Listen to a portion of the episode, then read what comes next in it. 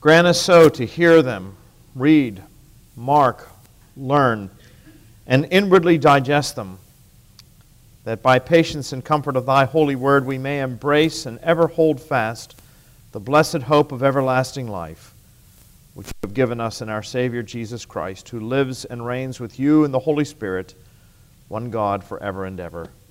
Amen. Well, welcome back, and welcome to those of you who are joining us via the live stream. We are studying the Epistle of James, and if you have your Bibles, please open them to James chapter 2. We're going to start at verse 14, and we're going to read through the end of the chapter. Again, I'm reading from the English Standard Version of the Bible. You may be reading from the NIV or the King James Version, whatever it may be. Uh, but either translation, any of those translations will be fine. So, James chapter 2, beginning at verse 14. What good is it, my brothers, if someone says he has faith but does not have works? Can that faith save him? If a brother or sister is poorly clothed and lacking in daily food, and one of you says to them, Go in peace, be warmed and filled, without giving them the things needed for the body, what good is that? So also, faith by itself if it does not have works, is dead. But someone will say, You have faith and I have works. Show me your faith apart from your works, and I will show you my faith by my works. You believe that God is one, you do well. Even the demons believe and shudder. You want to be shown, you foolish person, that faith apart from works is useless? Was not Abraham our father justified by works when he offered up his son Isaac on the altar? You see that faith was active along with his works, and faith was completed by his works. And the scripture was fulfilled that says, Abraham believed God, and it was counted to him as righteousness, and he was called a friend of God. You see that a person is justified by works and not by faith alone. And in the same way, it was not also Rahab the prostitute justified by works when she received the messengers and sent them out by another way?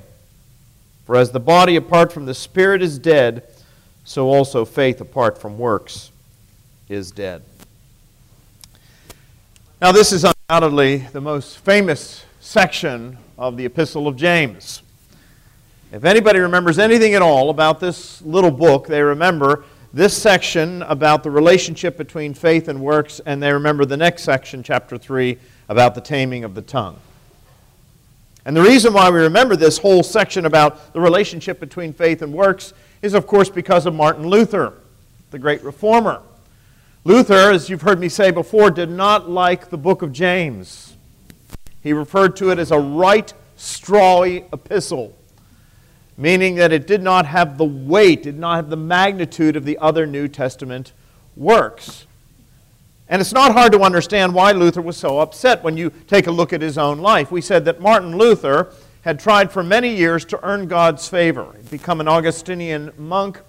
He went on pilgrimages. He went to Mass on a daily basis. He made his confession. He did his acts of contrition. He did everything that the medieval church required of a person to come into a right relationship with God. And yet, no matter how hard Luther tried, and by the way, he tried a lot harder than most people, he nevertheless never felt as though he had been accepted by God.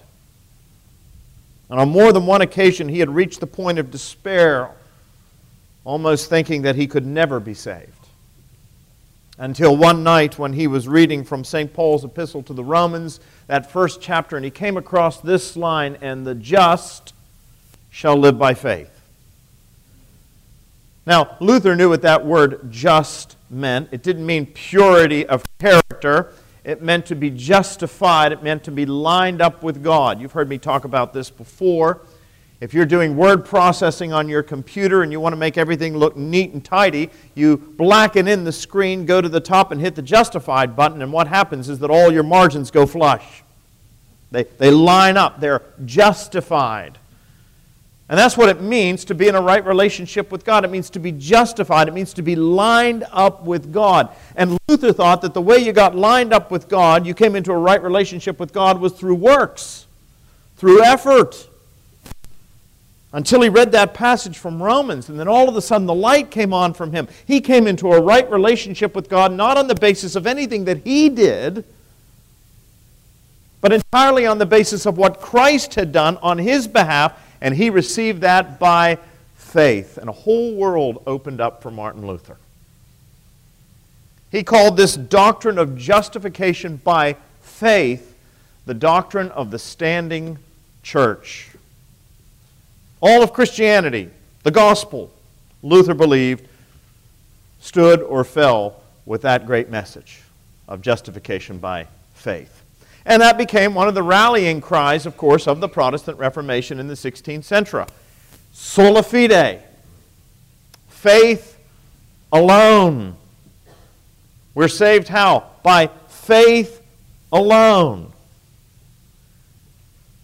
And then he read these words by James. James says, And so we are not justified by works alone, or by faith alone, but by works. And Luther was very discouraged when he read the Epistle of James. If it had been within his power, he would have torn the entire Epistle of James out of the New Testament and gotten rid of it all altogether. Now, we know that he didn't ultimately do that, and we can be thankful that he didn't ultimately do that. But he didn't like the book of James, and he made that point very clear. For this very reason, he felt that it undercut the message of the gospel. But as I said on the Rally Sunday sermon, this just goes to show us that sometimes even great people, even giants of the faith like Martin Luther, can be rather short sighted. Because James is not really saying anything here that contradicts what the Apostle Paul wrote in Romans what he says actually complements what the Apostle Paul says in Romans. And we need to understand that.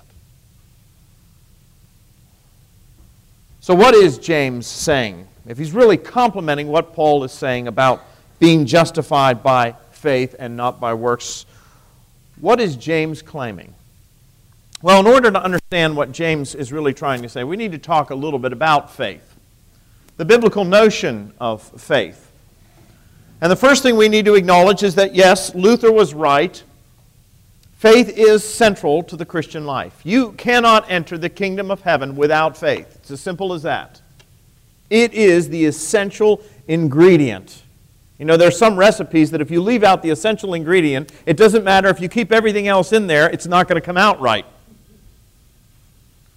And that's the way it is in the Christian life. If you leave out faith, it doesn't matter what else you have you cannot enter the kingdom of heaven. And the New Testament makes this point very clear. The Apostle Paul in 2 Corinthians chapter 5, writing to that audience, says that we walk by faith as Christian people and not by sight. In Matthew chapter 17, Jesus told his disciples, If you have faith the size of a mustard seed, ever seen a mustard seed? It, it, it is a very small thing, but he says if you have faith the size of a mustard seed, you'll be able to move mountains. You'll be able to say to that mountain, Be uprooted and cast into the sea, and he said, It will be done for you. And in Ephesians chapter 6, Paul, as he's talking about the spiritual warfare that you and I are engaged in, talks about the various pieces of armor that we have to put on every single day when we go out to do battle against the world, the flesh, and the devil. And he talks about putting on the helmet of salvation. And he talks about the breastplate of righteousness. And he talks about taking up the sword of the Spirit, which is the Word of God. But he says you also have to take the shield of faith with which you can extinguish the flaming darts of the evil one. The shield of faith. So the New Testament is very clear. Faith, Luther got this right, faith is absolutely essential to the Christian life. Now, Paul really helps us to understand this in his letter to the Ephesians. Uh, as most of you know, Ephesians is one of my favorite books in the entire New Testament. It's a mini course, basically, in theology that is centered on the church. And the second chapter is my favorite chapter in that book. So turn to Ephesians chapter 2 for just a moment. And Paul goes on to explain to us why it is that faith is essential to our salvation. I think he does a better job spelling it out here in Ephesians than he even does in Romans. So in Ephesians chapter 2, Paul is describing what you and I once were apart from our relationship with God. This is what once were. There used to be an old movie starring Barbra Streisand entitled The Way We Were. Well, this is the way we were. This is what Paul is describing. And look at what he says, chapter 2, verse 1 And you were dead in the trespasses and sins in which you once walked, following the course of this world, following the prince of the power of the air, the spirit that is now at work in the sons of disobedience, among whom we all once lived in the passions of our flesh carrying out the desires of the body and the mind, so that we were by nature children of wrath like the rest of mankind. Now, you could hardly find a more depressing picture of the human condition than what Paul gives us there in those opening verses of Ephesians chapter 2. He says a number of things. First of all, he says, You were once dead in your trespasses and in your sins in the way you once lived. Now, you say, well, what do you mean, Paul? You're either dead or you're alive. Paul basically says, from a spiritual point of view, we are zombies.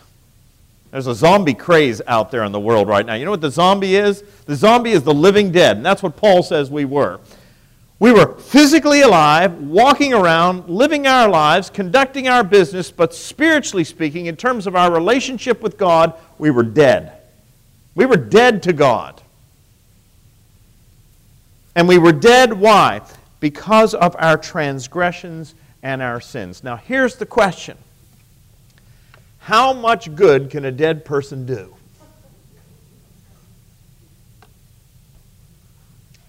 Sometimes when I'm working through a sermon, and maybe I've shared this with you before, I'll go out there in the cemetery because it's a quiet place and I'm not likely to be interrupted. And I'll try to work through an idea. I'll try to work through a sermon topic. And sometimes, just sometimes, not here at St. Philip's, but in other places where I've been, preaching to the gravestones is pretty good practice for the congregation on Sunday morning. But I'll tell you this much, now just watch it back there, Richard.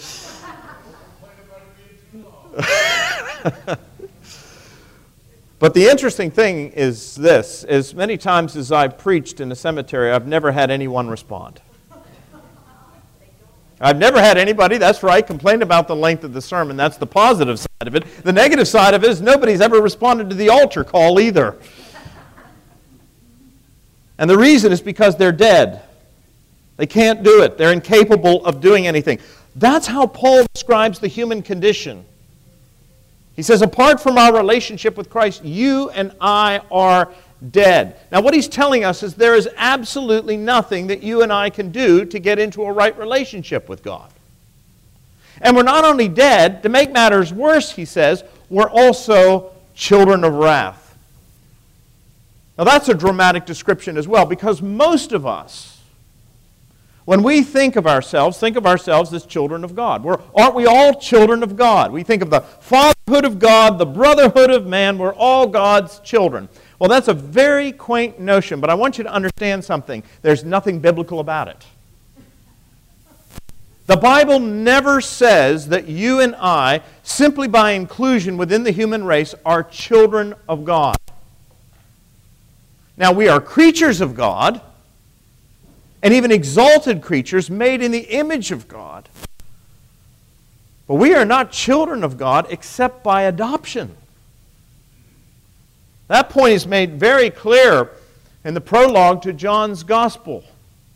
And he came to that which was his own, but his own received him not. But to those who did receive him, who believed in his name, he gave the right and the power to become children of God. Children not by a father's will or the desires of the flesh, but children by faith. So that's how we become children of God. So what Paul is saying is what we once were, we were dead. Furthermore, we were under God's judgment, we were under wrath. And if dead people can't do anything for themselves, what's their only hope?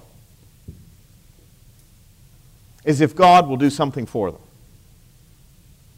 I've sometimes said that you and I, spiritually speaking, prior to our conversion, were very much like Lazarus when he was physically dead. And he's in the tomb, and you've got all those people who've come out from Jerusalem. You've got the sisters that are there. Everybody's outside the tomb. And believe me, in the first century, when they put on a funeral, they really put on a funeral. You actually, get this, had professional mourners that you could hire. You know, we have professional singers that we hire for the choir sometimes.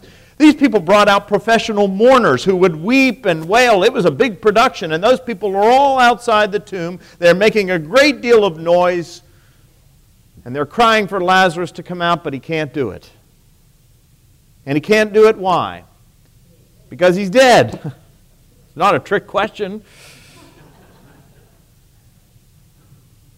So something has to happen.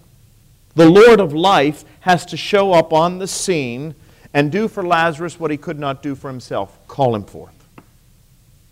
And Paul says, that's you and me, spiritually speaking. We're dead, we're under God's wrath, and dead people can't do anything. And unless the Lord of life shows up on the scene and does something for us, we're lost forever. And yet, that is exactly what he does.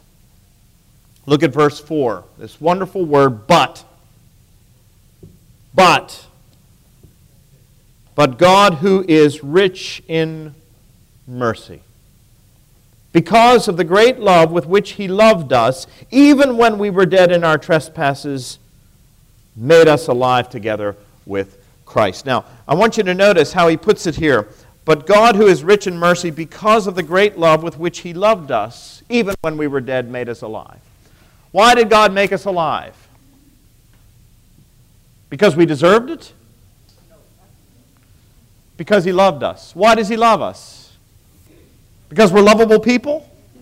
Doesn't say that either. It says, because of his great mercy, he loved us even when we were dead, and he made us alive together with Christ. And that's why Paul adds this by grace you have been saved. Now, that's the key phrase, really. By grace you have been saved. And we said that grace is God's undeserved, unearned favor. God does for us what we are incapable of doing for ourselves. And then he says, and raised us up with Christ and seated us with him in the heavenly places, so that in the coming ages he might show the immeasurable riches of his grace and kindness toward us in Christ Jesus. For by grace you have been saved through faith. In other words, faith, even faith, is a gift. You can't make faith into a work because only living people can have faith, and unless God has made us alive, we could not have that faith. Oftentimes, people think that faith precedes conversion. I'm here to tell you something. That's not the way Paul puts it. Faith is a gift. Faith follows from being made alive again. In other words, we think that if we have faith, we'll be born again. Actually, what Paul says is we're born again and then we're given faith. God makes us alive even when we're dead, and then He gives us the gift of faith, and faith is the conduit by which we receive His mercy. And that's why he goes on to say, For it is by grace that you have been saved through faith, and this is not your own doing. It's the gift of God, not a result of works, so that no one may boast. So there it is. That's, that's the heart of the gospel. And that's the message that changed Martin Luther's life. And it's only when we recognize that that's what we once were and this is what we have become, and it is all of God's mercy and grace, only then can we truly appreciate the work of the Savior. And this is also why Hebrews 11 says that without faith, it's impossible to please God. because you'd be spiritually dead. So, as I said, Luther was right. Faith is essential. Only living people can have faith, and God has to make us alive again. So, faith is absolutely central to the New Testament. But we need to understand very clearly what the Bible means by faith. Because I think there are a lot of competing notions out there in our culture as to what faith is. I was walking through a store about a month ago over in Mount Pleasant. And they had all these signs in the store, and one of them simply said, Believe. Believe. And I thought to myself, well, that's lovely. Believe in what? You know, believe in the abominable snowman? Believe in what Richard Dawkins called the flying spaghetti monster? Believe in what? What exactly are we supposed to believe in? What does it mean to believe? See, we're living in a culture in which people think that that's all you have to do. You have to believe. It doesn't matter what you believe in as long as you believe. But I'm here to tell you today that is absolute nonsense. If you think about it, it doesn't make any sense whatsoever. When the Bible talks about faith, biblical faith, the faith that is the result of true salvation, it really means three things simultaneously. There are three things that are essential to what we would call saving faith. All right? The Protestant reformers used three Latin phrases to describe these three elements. I'll try to translate them in English for you as best I can. The first word is notitia. And what it means is content. You have to know what you believe in. It's not just believing in anything, it's believing in something, something very specific. This is what we mean when we stand up every Sunday and profess our faith in the words of the Nicene Creed. We're saying that we believe in certain things. And incidentally, the Nicene Creed, hammered out in 325, are the things that are the bare essentials of Christianity. There's a lot more to believe than just the Nicene Creed, but you have to believe the Nicene Creed at least in order to be a Christian. You have to believe in one God, the Father of the Almighty, the creator of heaven and earth. You have to believe in Jesus Christ, his only Son, our Lord, who for us men and for our salvation came down from heaven and was crucified under Pontius Pilate, and on the third day raised again. You have to believe in the Holy Spirit, the Lord, the giver of life, who proceeds from the Father and the Son, and with the Father and the Son is worshiped and glorified, and who spake by the prophets. And you have to believe in the invisible church, the one holy Catholic and apostolic church. Now, those are the things that you have to believe in. You have to have faith that those things are true. So that's the first element of biblical faith. It's just as believing in anything, it's believing in some very specific things. Here's the second element of faith you have to agree to it. It is possible for somebody to say, Yes, that is the content of the Christian faith, but I don't necessarily subscribe to it. So if you're going to have the saving faith, the faith that is the evidence of a regenerate life, then you have to agree to it. This is very important because you'll recall that the Pharisees had faith. They had faith in God. They were theologically sound. They subscribed to all of these things. It's interesting to note that Jesus really didn't dispute their theology. It wasn't their theology so much that Jesus disputed, so much as it was their practice of their religion. So you have to have content. There are certain things you have to believe in. You have to also agree with those things. Say that, yes, I acknowledge that they are true.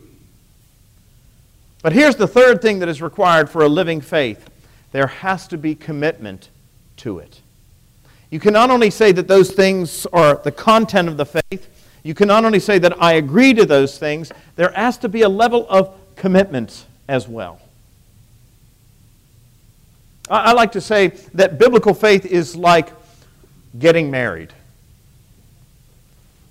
You know, in order for a real marriage to take place, you have to have all three of these elements, don't you? You have to get to know the person. There's not going to be a marriage if you don't know the person. Now, I know some fathers and mothers believe in arranged marriages. And believe me, if I could arrange a marriage for my 17 year old daughter, I would do it. I don't think she's going to go for it, but nevertheless, you get the idea. But in order for there to be a successful marriage, you have to know the person, don't you? And not only know them, you have to love them. It's not enough simply to say, well, yeah, I know them. It's not going to be a very successful marriage if that's the extent of your knowledge. You've got to know them, but you've got to love them. But there's still something else that is required in order for there to be a marriage. There has to be commitment. I think that's one of the major problems for young people today. They sometimes have the first part, they sometimes have the second part, but they don't have the third part, the commitment part, where you commit to each other till death we do part. Think about that death. How did Meatloaf say it? I said, I'd love you to the end of time, so now I'm praying for the end of time. Sometimes it's that way, isn't it? Nevertheless, commitment is absolutely essential, if you think about it, to a true marriage. Well, what's happening with us? We are being united to Christ. That's the way Paul puts it there in Ephesians. United to Christ, lifted up with him into the heavenly realms. The bride of Christ is the church, and you and I are the members of that bride. He's the bridegroom. That's an image that we find throughout the scriptures. Jesus uses it over and over again the image of a marriage. But in order for there to be a marriage, all three of those things are absolutely essential. That's what the Bible means by faith. You subscribe to the content, you're committed to it, even to death do you part. Now, this does raise the question then well, what then is the relationship between biblical faith, which is the result of a regenerate life, and works? Because Paul makes it very clear there you are saved by grace through faith. It's a gift of God, and he is very clear. In fact, he's emphatic. It is not by works. Let me repeat that again. You are saved by grace through faith. This is not your own doing, it is the gift of God, not by works. What do you and I contribute to the process of salvation? nothing. One Archbishop of Canterbury once said, The only thing that you and I contribute to the process of our salvation is the sin from which we need to be redeemed. That and only that. That's why Luther said, We are saved sola fide, by faith alone. And yet, James clearly says that it's not by faith alone, it is by works. Now, as I said, that might seem as though James is contradicting what Paul has just said in Ephesians. But that's why we have to go back to Ephesians chapter 2 and read the next verse. Everybody remembers Ephesians 2 8 and 9. You're saved by grace through faith, not by works, so that no man may boast. Hallelujah. But they forget the very next verse. For we are his workmanship, verse 10, created in Christ Jesus for what? good works, which God prepared beforehand that we should walk in them. This is Paul's way of saying we're not saved by our works, but we were saved for works. You understand that? We're not saved by our works, but we are saved for good works. God made us a new creation for this very purpose, that we might walk in good works. Well, if you go back and read very carefully what James is saying there in his epistle, it's obvious he is saying precisely the same thing that the Apostle Paul is saying. Now, his language is a little bit different. He's not denying the doctrine of justification by faith, but he is saying that faith without works is not real faith. It's not real biblical faith. It's nothing more than intellectual assent. And he goes on to say that that kind of faith is no better than the faith of the demons. Now, it's interesting, isn't it? The demons did believe in Jesus. They had at least those first two elements, or at least the first element, let's put it that way, of biblical faith. They agreed that Jesus was the Son of God. They even had part of the second, in the sense that they didn't, they didn't just say that that was what other people claimed, they knew it to be true themselves. The part they lacked was the commitment part, didn't they? They believed that Jesus was the Son of God. They didn't believe in him as the Son of God. So, what's the place of works in the Christian life? Well, our works don't save us, but they are the evidence of our salvation, my friends. If we're truly saved, if we truly have biblical faith, the result of that will be a difference in the way we conduct our lives. Which means that good works in the life of the Christian are meant to do two things for us. One, they are meant to authenticate the Christian life. It's like watching the Antiques Roadshow. How many of you ever watched the Antiques Roadshow? And somebody will come up. Now, I'm not always sure. Sometimes I think these people, when they bring these things in, they know exactly what they've got. But sometimes you know what will happen. They'll bring in something and they'll set it down, and the person will begin to take a look at it and describe it and all of that. And then all of a sudden they get to the end and they say, Well, you've got a real treasure here. You may not have realized it, but I'm here to tell you that this thing is worth $50,000. And then they have the reaction of that woman there on the right of the screen. it's been authenticated, it's, it's, it's genuine. It's a funny thing. I have two old clocks in our house, number of old clocks, but two old tall case clocks in the house. And one of them wasn't chiming right, and so I called up a clocksmith. Brace yourself if you ever call up a clocksmith. Let me tell you something, because they're not cheap. But at any rate, this guy made house calls. He came down to take a look, and I said, he said, well, which one do you want me to look at? I said, well, I actually have two that aren't chiming. And I said, well, he said, well, show me which one you're more concerned with. So I showed him one. He goes, ah, that's a nice clock. I took him in to show him the other clock, and he said, Now that is an interesting clock. And I said, Really? I acquired it. I really didn't know a whole lot about it. And he said, Well, I'll tell you about it. He said, That clock is 250 years old. I had no clue. He said it was either made in 1751 or 1761. And he was able to authenticate it for me. That is what our works are meant to do to authenticate our faith so that we might recognize that it is the genuine article. And here's the second thing that faith does it not only authenticates, or works do, they not only authenticate our faith, they give us a sense of assurance. Let me ask you a question. If you were to die today, if you were to just drop dead from an aneurysm or a heart attack, this is wonderful lunchtime conversation, by the way.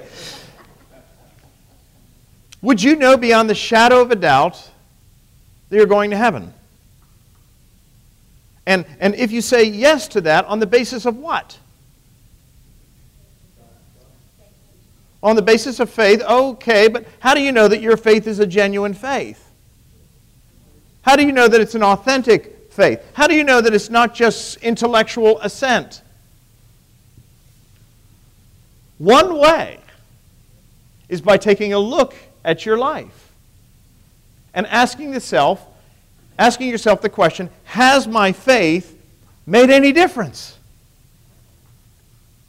Has it made any difference? You might say, well, I don't know. That, that, that sounds very much like works, but works that lead to salvation. No, that's not the way it works at all. It is the faith that results in good works. Jesus describes it in terms of fruit. Fruit. He does this in Matthew chapter 7. If you turn, that's the portion of the Sermon on the Mount, the latter portion of the Sermon on the Mount. And it's interesting how Jesus describes it. Now, he is describing false prophets and so forth, but the principle applies across the board. Chapter 7, verse 15, he says, Beware of false prophets who come to you in sheep's clothing, but inwardly are ravenous wolves. You will recognize them by their fruits. Are grapes gathered from thorn bushes or figs from thistles? So every healthy tree bears good fruit, but the diseased tree bears bad fruit. A healthy tree cannot bear bad fruit, nor can diseased tree bear good fruit. Every tree that does not bear good fruit is cut down and thrown into the fire. Thus you will recognize them by their fruits. Now, fruit is a wonderful analogy because fruit is something that happens naturally. If a tree is healthy, it doesn't work at it. A healthy apple tree doesn't have to work at producing apples. A healthy peach tree doesn't have to work at producing peaches. If it's healthy, that happens naturally, doesn't it? Jesus is saying if we are in a right relationship with God, if we really do have genuine faith, that will be evident in the way we live our lives. The good works will be not the means to salvation, but the consequence of it, the result of it, the fruit of it. And so you look at your life and you say, Do I see any fruit? And if you see fruit in your life, my friends, that is the evidence that God has been at work in you. That is the evidence that you are regenerate. That is the evidence that if you were to be called home today, you know beyond the shadow of a doubt that you're going to be with the Lord. Now, there's something else that needs to be added to this. There, there is one more layer here. When we talk about good works, when we talk about spiritual fruit, what exactly are we talking about? Are we talking about those good works that are pleasing to the culture, that are pleasing to society, that are pleasing to the world? No. We're talking about spiritual fruit. Paul speaks, for example, of the fruit of the Spirit. What's the fruit of the Spirit?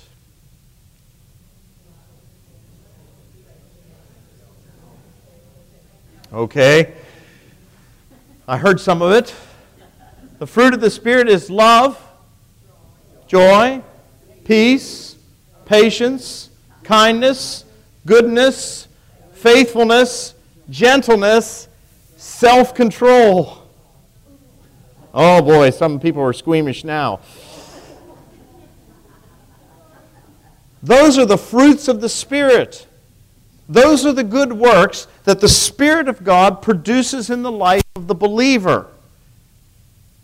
And those are the good works that authenticate the Christian life and give the believer assurance.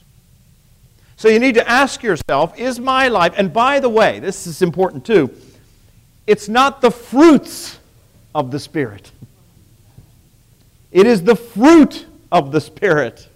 In other words, you don't just get one or two of those things. Well, you know, Rachel, she got love. But Jeff, he got joy. And somebody else got peace, and somebody else got patience, and somebody else got self control or what. No, it's the package. It's like a clump of grapes. The good works that are the evidence of salvation or all of those things. So you have to ask yourself is my life characterized by love? And we're not just talking about the world's idea of love, we're talking about agape, self sacrificing, self emptying love. Love, joy. Are you a joyful person? I'm not talking about being happy. Happiness is dependent upon your circumstances. Joy transcends your circumstances. Love, joy, peace, patience kindness, goodness, faithfulness, gentleness, self control. Who is the only person in all of history that exemplified those things perfectly? That's right. So when Paul talks about the good works that are the evidence of the Christian life, what he's talking about is Christ likeness. That's what he means by fruit the evidence of the transformed, regenerate life is Christ likeness. Those are the good works that are pleasing to God. Now, there are lots of works out there that are pleasing to the culture and pleasing to our fellow man. But those that are pleasing to God are those that are characterized most fully in the person and work of Jesus Christ. Now, you might look at yourself and say, well, I see some of those things, but I wish I had a lot more joy, or a lot more love, or a lot more peace, or a whole lot more self control. The real question is do you see those things in your life? And as you have grown, as you've grown older as a Christian, do you see those things becoming more prevalent in your life or less prevalent in your life? Because none of us exemplify all of those things perfectly. None of us is the mirror image of Jesus. And that's okay. Because we're told in the New Testament that if we're not producing as much fruit in one area as we should, then the vine dresser is going to come along and he's going to prune you. And pruning is necessary. What do you do with flowers when they dry up and shrivel? You deadhead them, don't you? You, you cut off the dead parts so that what?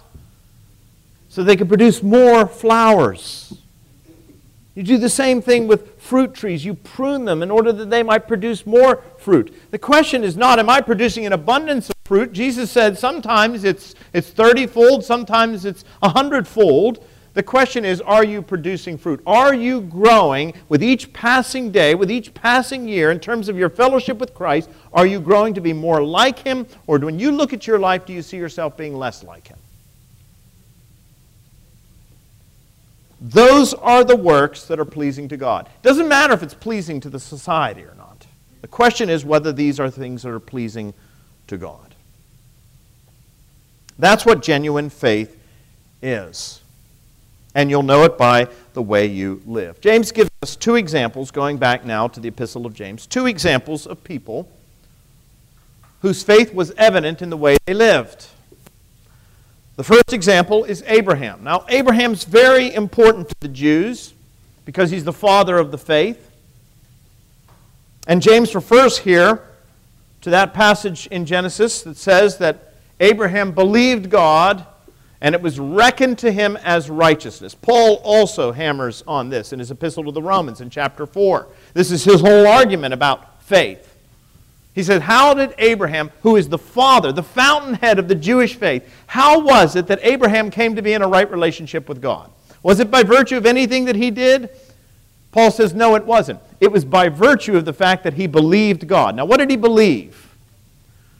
We're told that God came to Abraham and said that he would be the father of a great nation, that his heirs would be more plentiful than the sand on the sea and the stars in the sky. Well, that was really interesting because we're told that Abraham and Sarah were old. I think it's some of the bleakest descriptions of human beings anywhere in the Bible. I mean, it's a pitiful description of these two. Sarah is described. This is what we get about Sarah. She was well beyond childbearing age.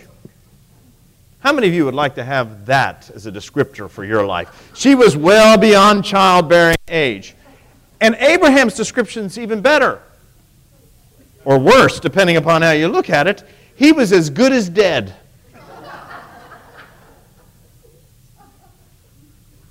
In other words, the situation was hopeless. But God comes to Abraham and he makes a promise. Now, Abraham knows his wife's well beyond childbearing age. Abraham knows that he's as good as dead. But we're told he believed God. He trusted God. That's the essence of biblical faith trust. He trusted God, and it was reckoned to him as righteousness. So that's what Paul says in Romans. He's, he's this argument. He says, We come to be in a right relationship with God by faith. That's how Abraham came to be in a right relationship with God. God made him a promise, and he trusted God. He took God at his word, he believed God. And he came into a right relationship on the basis of his faith. But look at what James says about Abraham. Go back, if you will, to James chapter 2. He says, Know this, my beloved brothers, let every person be.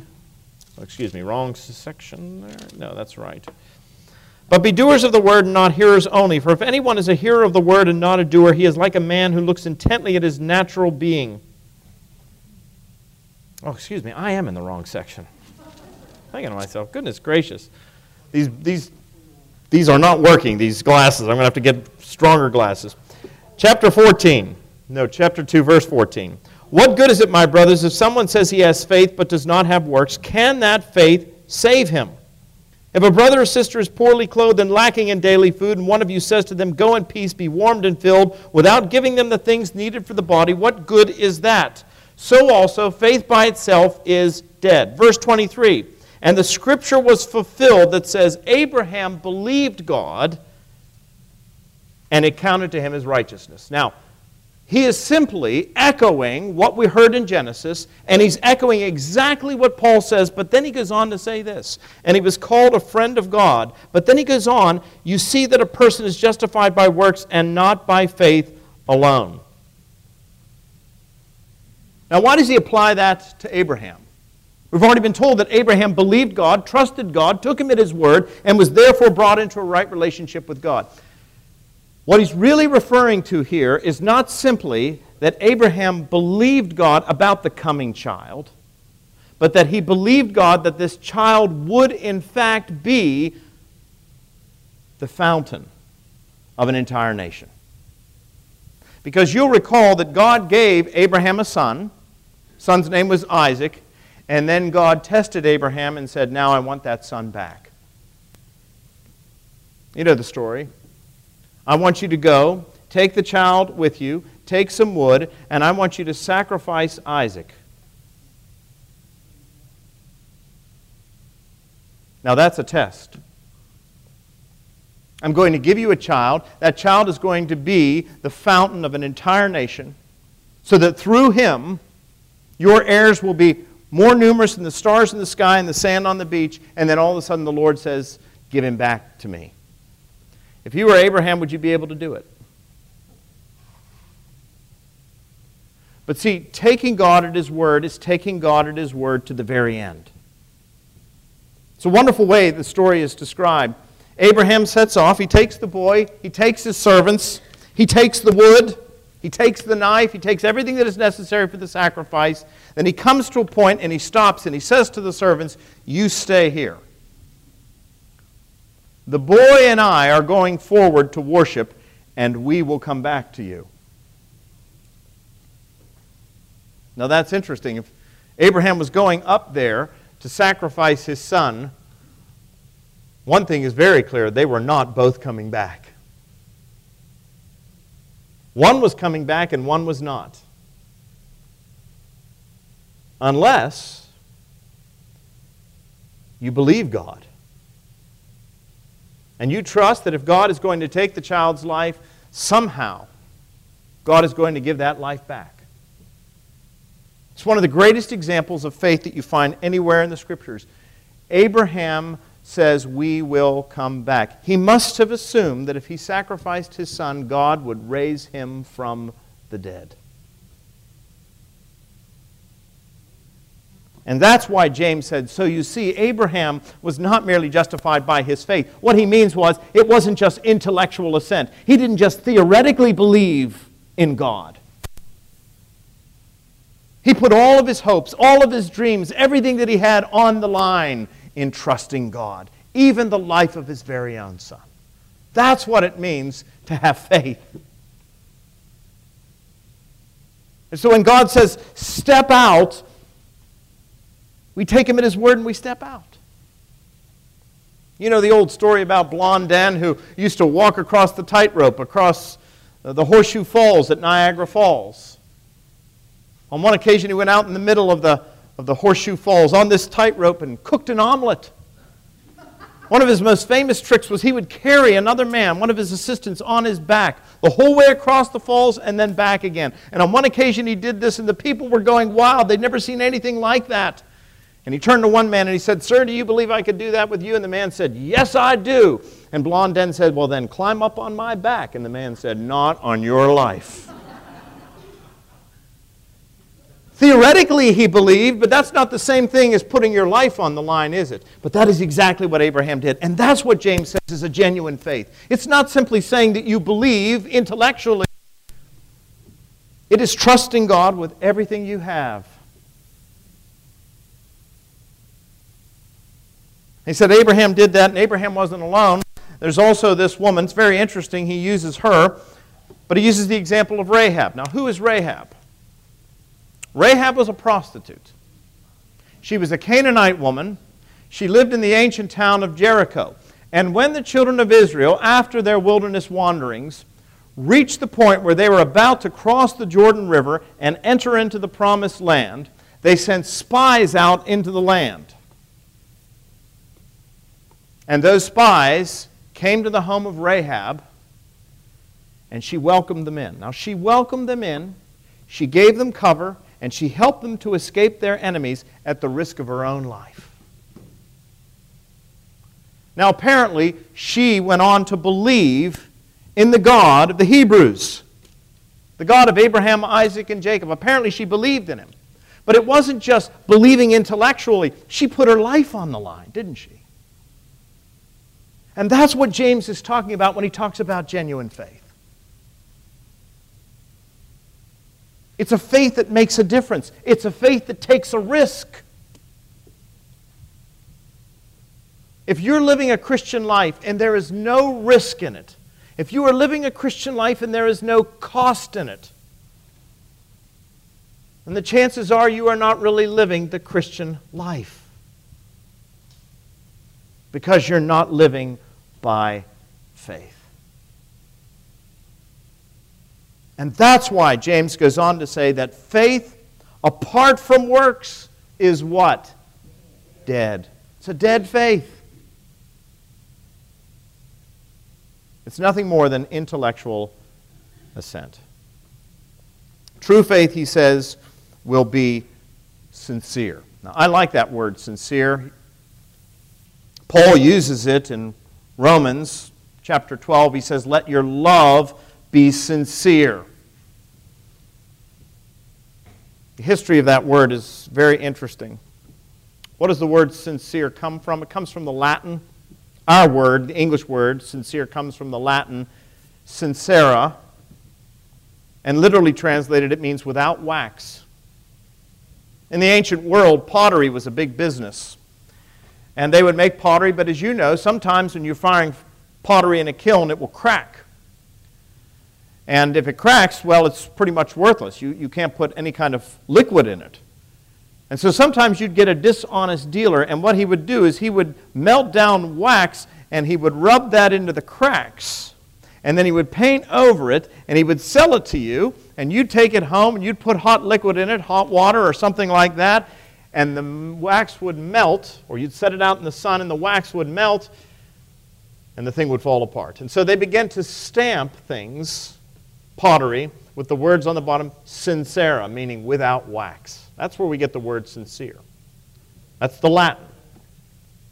But the Latin is actually a translation of the Greek. And the Greek is anupokritos. Pokritos. Anupokritos. It's the word from which we get our term hypocrite. Hypocrite. And what does the word anupokritos mean? Literally translated, it means without a mask. Without a mask. In ancient plays, in Greece especially, when you appeared on the stage as an actor, you would wear a mask. If it was a comedy, you wore a comedic mask. If it was a tragedy, you wore a tragic mask. And you didn't know who any of the players were until the end of the play when everyone would stand on the stage and they would remove their mask. When Jesus says that the Pharisees were hypocrites. That's what he meant. He meant they were wearing a mask. What James is saying is that genuine faith doesn't wear a mask. Genuine faith is sincere. Genuine faith is evident in the way we live our lives. It's how your faith is authenticated. And it's how you can have absolute assurance that you are indeed a child of God. Ask yourself do I have the faith of Abraham? Do I have the faith of Rahab? Is my faith really making any difference? On Rally Sunday, I used an illustration. It was actually a story told by the pastor at the First Presbyterian Church in Columbia, a renowned theologian and biblical scholar by the name of Sinclair Ferguson. And Ferguson, if you were there on Rally Sunday, heard this story. Ferguson said that he was at a wedding reception on one occasion, and he was just sitting there at a table talking to a friend. And this waitress went by with a tray full of, dirt, full of dirty dishes. You've seen those trays. You know, those gigantic trays. She's a little woman carrying this huge tray piled high, and she slips and she falls, and everything goes crashing down. And Ferguson said what most of us would say Poor girl. Somebody ought to help her. At which point his friend said, Well, Ferguson, if you think so, why don't you help her? And he realized that's right. His expression of kindness, his expression of concern, what was it? It was worthless, wasn't it? It was dead. It was meaningless. Because real concern has hands and feet. Real concern gets up from the table, goes over and helps the poor girl up, and it assists in cleaning up the mess. James is not denying what Paul wrote that we're saved by grace through faith alone. But he is insisting that we're not saved by a faith that is alone. It is a faith that makes a difference in the way we live, in the way we act, in the way we conduct our business. And as we're going to see next week, in the way we talk, in the way we use our tongues. So may God grant us the grace that leads to regeneration, that produces a living faith that makes a difference. Let's pray. Father, we give you thanks and praise for these words. And we thank you that Martin Luther was not successful in tearing the book of James out of the New Testament. We need to hear these words. They are troublesome to us, they prick our conscience. That's one of the reasons why James has not always been the most popular book in the New Testament. It's not just because of Martin Luther, it's because these words really do cut through they really do force us to take a good hard look at ourselves and ask ourselves is it all service that we give to you, or does it really make a difference? Lord, grant us the grace to look at our lives and to see if the fruit is there, the fruit of good living, the fruit of the Spirit. Grant us the grace to look and see love, joy, peace, patience, kindness, goodness, faithfulness, gentleness, self control. And if there are some areas where we need to be pruned, and come, Lord, with your shears. And whatever it takes, prune us that we might have a living faith. For Jesus' sake. Amen.